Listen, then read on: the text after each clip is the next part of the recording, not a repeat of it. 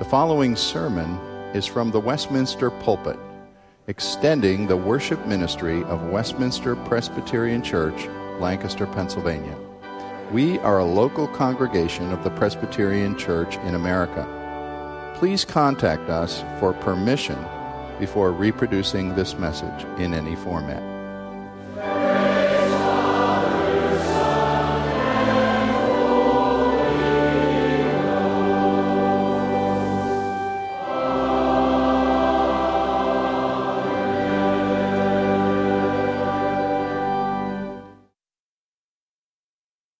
Christmas is coming.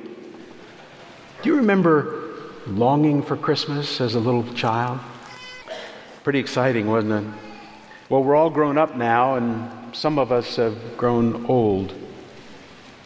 But there may just be an even deeper longing for Christmas in our grown up hearts.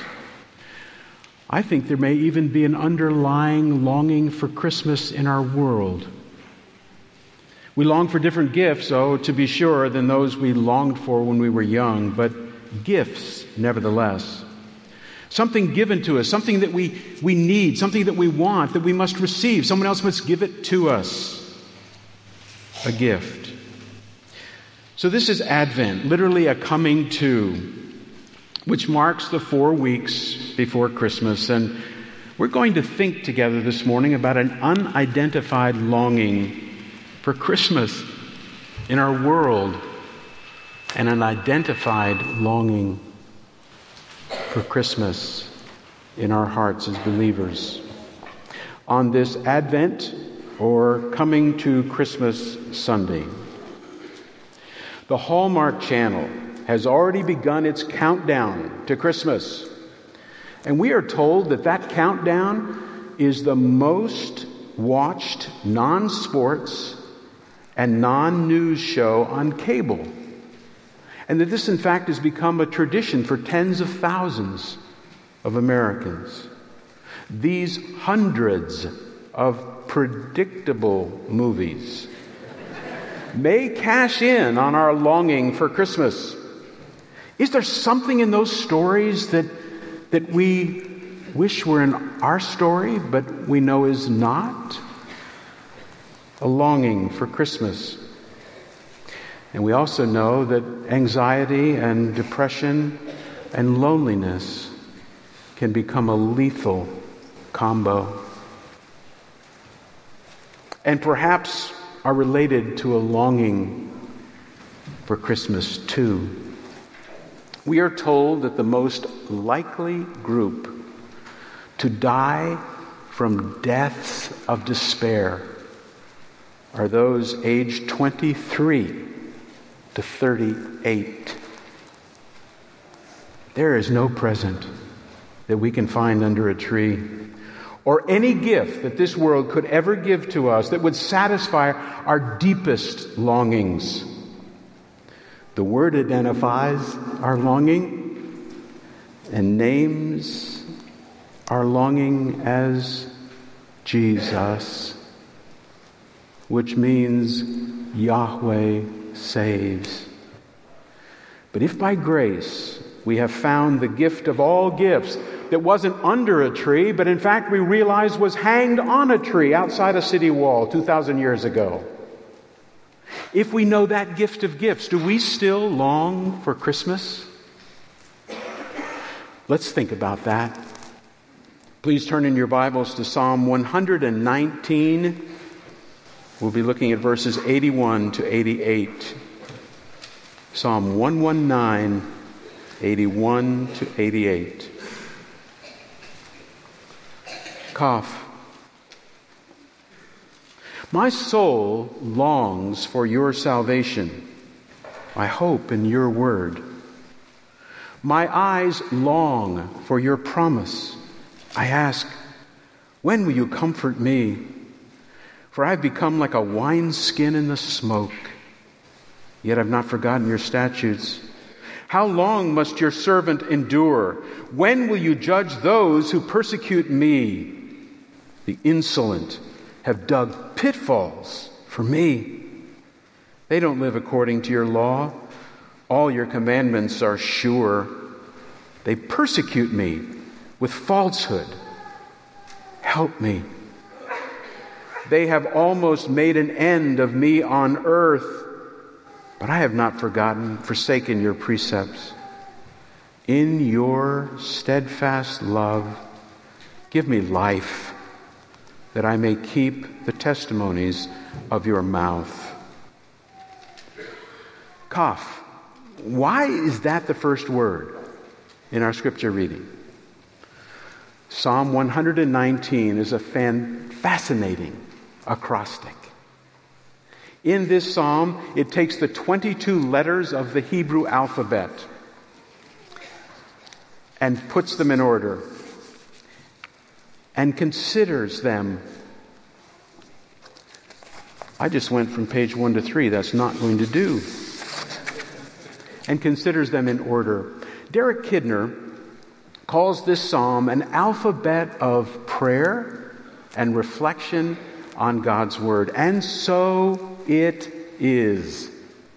Kaf is the name of a Hebrew letter. It's the one after Yod and the one before Lamed. And each of the eight verses in this section begins with the same Hebrew letter. How, now we know why there are 176 verses in this psalm, don't we? 22 letters times 8, 176. We are looking at eight verses, each beginning with the Hebrew letter Kaf. And perhaps already wondering what there is for us to learn about Christmas, longing for Christmas from this text. This is not an obvious Advent text, is it? But let's listen more carefully. Listen to the longing that lingers. 81. My soul longs for your salvation. 82. My eyes long for your promise. What fueled and what fuels such longing that lingers? I don't see your salvation. I don't see or feel your comfort. I've been waiting. I've been wanting. I've been asking for a long time. In verse 83, the psalmist says that he has become like a wineskin in the smoke. In the ancient Near East, a wineskin was a lightweight portable container for water or for wine. Obviously, had great advantage over, you might say, ceramic or stone containers to carry those same liquids. It'd be so much easier to get a drink from a wineskin. But a wineskin that is exposed to heat and smoke, it becomes brittle and it's ruined. The psalmist's heart and spirit and soul are blackened, are dry and cracking and ruined, like a wineskin exposed to smoke and heat. So, what is this smoke of heat for the psalmist? Well, he tells it it's the opposition, it's the difficulties of life that he has to endure. And he lists them for us in verses 84 to 87. Look at those with me, please. There are people persecuting him, verse 84, digging traps for him, camouflaging it, hoping he'll come along and just fall in the pit, in this trap. 85, lying about him in 86. And then look at 87, they'd like to kill him. I'm told that in verse 84, this is the very first verse in Psalm 119 in which the Word of God, or one of the nine or ten synonyms for the Word of God, is not found. Look with me, please, at verse 81. Word. 82, promise. 83, statutes. 85, law. Commandments, 86. 87, precepts. And 88, testimonies of your mouth. You see, the word is all these things. And in all of this, it's all His. These are words from God. The mouth that the Lord has spoken at our choir sang for us. Yes. And that's why in every word that is used for a synonym for the Word of God, we see it preceded by what word? Your. It's from Him. It's from Him. So it's your word, it's your promise, it's your statutes, your law, your commandments, your precepts, testimonies of your mouth. It has become trite, I'm afraid, but it is profoundly true to say if, if you want to hear God speaking to you, read the Bible out loud. It is profoundly true. This word. We do all talk to ourselves, don't we? But what happens when things are difficult in our life? What, what happens then? What are those conversations like that we have with ourselves? We leave the word out of our thinking and our feeling and our conversation. We lose sight so easily of the word when there are difficulties in our life. For the truth is, and we all know it, my need can blind me to anything and everything else except my need. That's all I can see. Our feelings can outshout, they can drown out the eternal Word of God. We give to our feelings more weight than they deserve.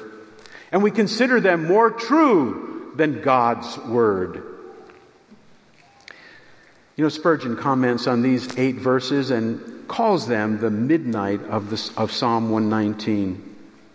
This is about halfway through this longest of all the Psalms, and it clearly is the low point.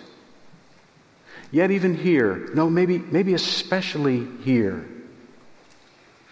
there's a hope in the word of life, a word that comes from the Lord of life with his steadfast love. Look again at verse 88. In your steadfast love, give me life that I may keep the testimonies of your mouth.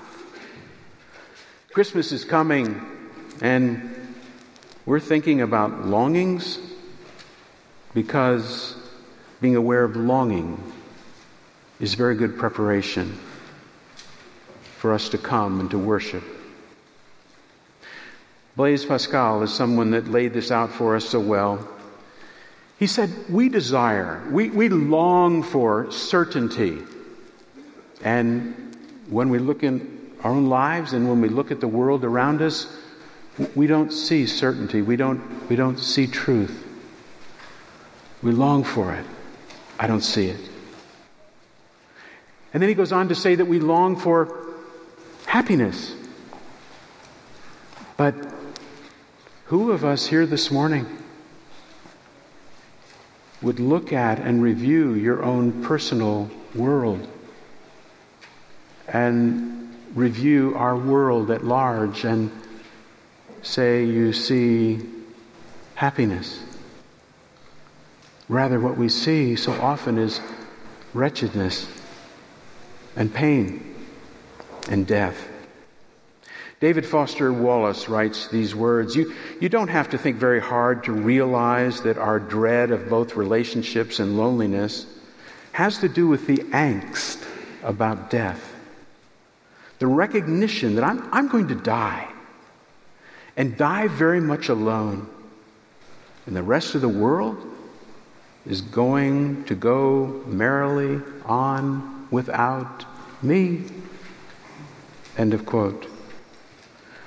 Death has the power. It's a terrible enemy. Death has the power to simply cancel out.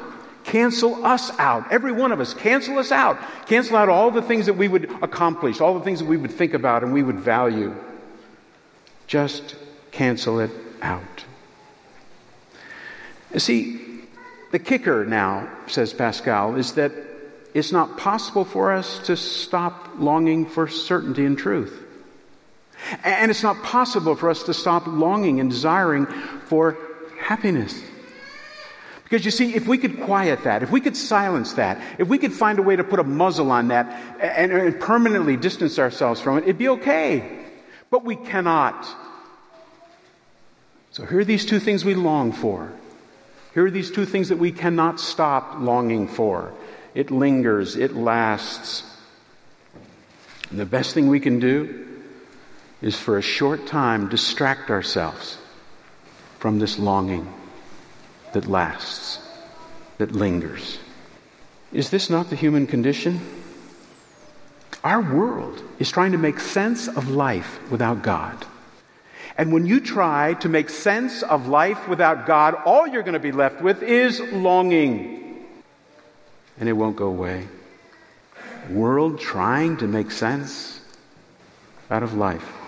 Find meaning in life without God. Why, that's like sucking on a piece of a broken cistern, trying to satisfy your thirst. For you see, the Jeremiah nails it for us. When Jeremiah speaks about two damnable things that we do, the first is we forsake the only fountain of living water. We, we forsake the fountain. But then the second thing we do we start to make our own cisterns and believe that by ourselves, for ourselves, we can provide the water that we need. But our cisterns don't hold water. Of course, we have longings that don't go away, longings that just keep going on.